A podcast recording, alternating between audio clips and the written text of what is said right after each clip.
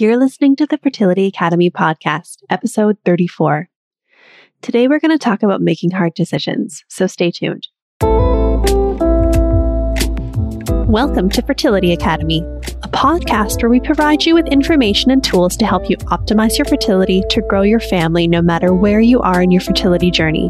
We offer interesting, creative, and evidence based information and give you practical tools to help you get closer to your goal of building a family. I'm your host, Michelle Kapler. I'm a fertility focused acupuncturist and Chinese medicine practitioner, board certified fertility specialist, and fertility coach with over 10 years of experience helping my patients build their families. I'm so glad you're here with us. Let's get on with the episode. Hello and welcome. I'm glad you're here with me today. I am so excited to tell you all about some exciting new things to come in the fall. I must be really excited about it because I just used the word excitement twice in that sentence. The announcement will be coming in a few weeks, so you want to make sure that you're subscribed to the podcast to get the episode when it first comes out. Otherwise, I want to say thank you to all of you who've been reaching out and providing amazing feedback about my free video mini course called the Fertility Stress Solution.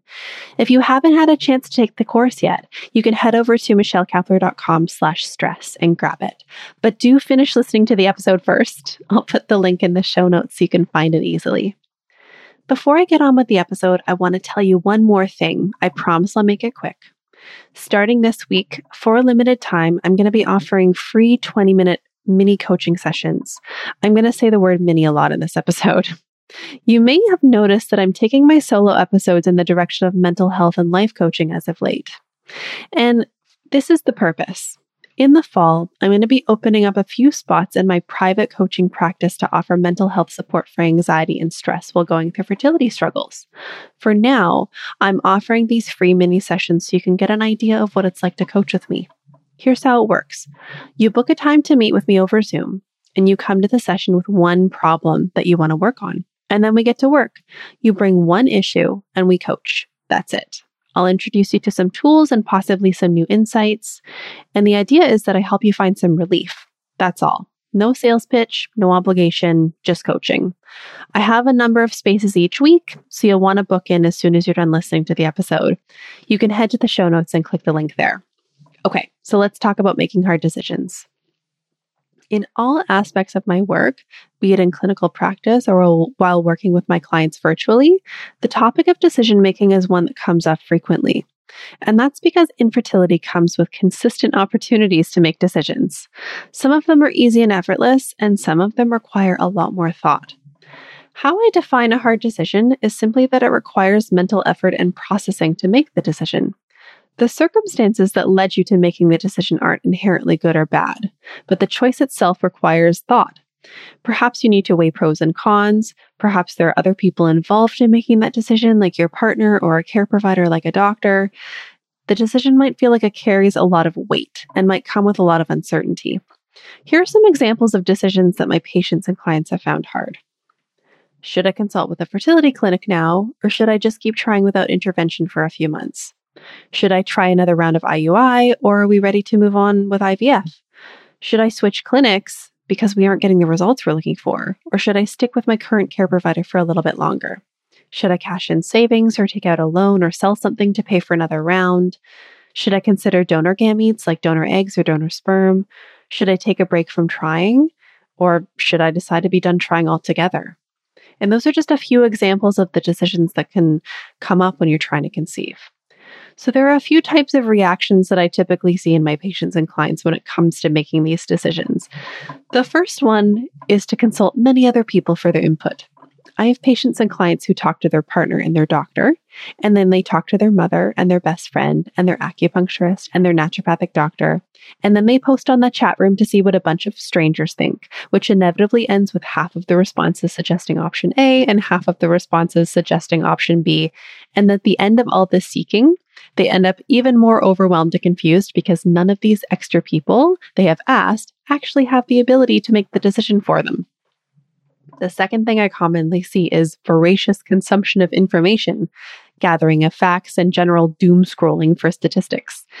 This can also apply to requesting extensive and possibly unnecessary testing to collect even more data. In this scenario, the person is looking to gather enough information that they'll magically know the answer and feel completely confident in moving forward in a particular direction because there's finally enough supporting evidence to say that that is the right way to go. It's essentially a form of perfectionism because that scenario just doesn't exist. Even with all the statistics and data in the world, there's still always going to be a little bit of doubt that creeps in when making big decision. The third thing that I often see is complete avoidance of the decision altogether. And this usually comes in the form of numbing out or self medication so they don't have to feel any of it or think about any of it. And I'm not just talking about alcohol and cannabis. I'm talking about any of the behaviors that we do to buffer through our emotions. This could be overeating, overworking, overexercising, overuse of social media, overspending in online shopping, anything that we do to avoid thinking and feeling about a decision. Now, I want to offer that none of the behaviors that I mentioned just now are good or bad. There's nothing inherently wrong with doing these things. And if that's where you're at, that's perfectly okay. But in order to actually make a decision, move forward, and feel as confident as possible, these behaviors aren't super helpful. And most of the time, they serve to make the decision making process even harder and more drawn out than it needs to be. So let's talk about some ideas for making the decision that I like to offer my clients. Here are a few things. The first thing that I like to start with is an exercise called a thought download. It's putting pen to paper and basically emptying everything out of your brain onto that piece of paper. It doesn't have to be a long, drawn out session. Just take five to 10 minutes and write down everything that you're thinking and feeling. I do want to highlight that I recommend using an actual piece of paper and an actual writing utensil, writing down the decision at the top of the page, and then everything else will follow. It's interesting to see what comes up and out when we do this we can often access thoughts that we weren't fully aware of, but are still contributing to our struggle and the struggle of making the decision. Sometimes you might even write down questions in your mind. If that's the case, try to answer them or make them into a definitive statement. For example, instead of, what if I have negative side effects from a medication? You can write down, I might have negative side effects from a medication. When we leave these questions unanswered, it often keeps us in confusion. From there, I want you to take a few minutes to go through your list and separate all of the facts. Facts are things that everybody would agree on that even could be proven in a court of law. They often have numbers and data attached to them. So, for example, I'm 35 years old is a fact. It can be proven in a court of law. Everybody would agree that you're 35. In contrast, I'm too old to have kids without medical intervention is not a fact. That's a thought. Some would look at the age of 35 and still think there's plenty of time. I'm too old to have kids without medical intervention is a thought.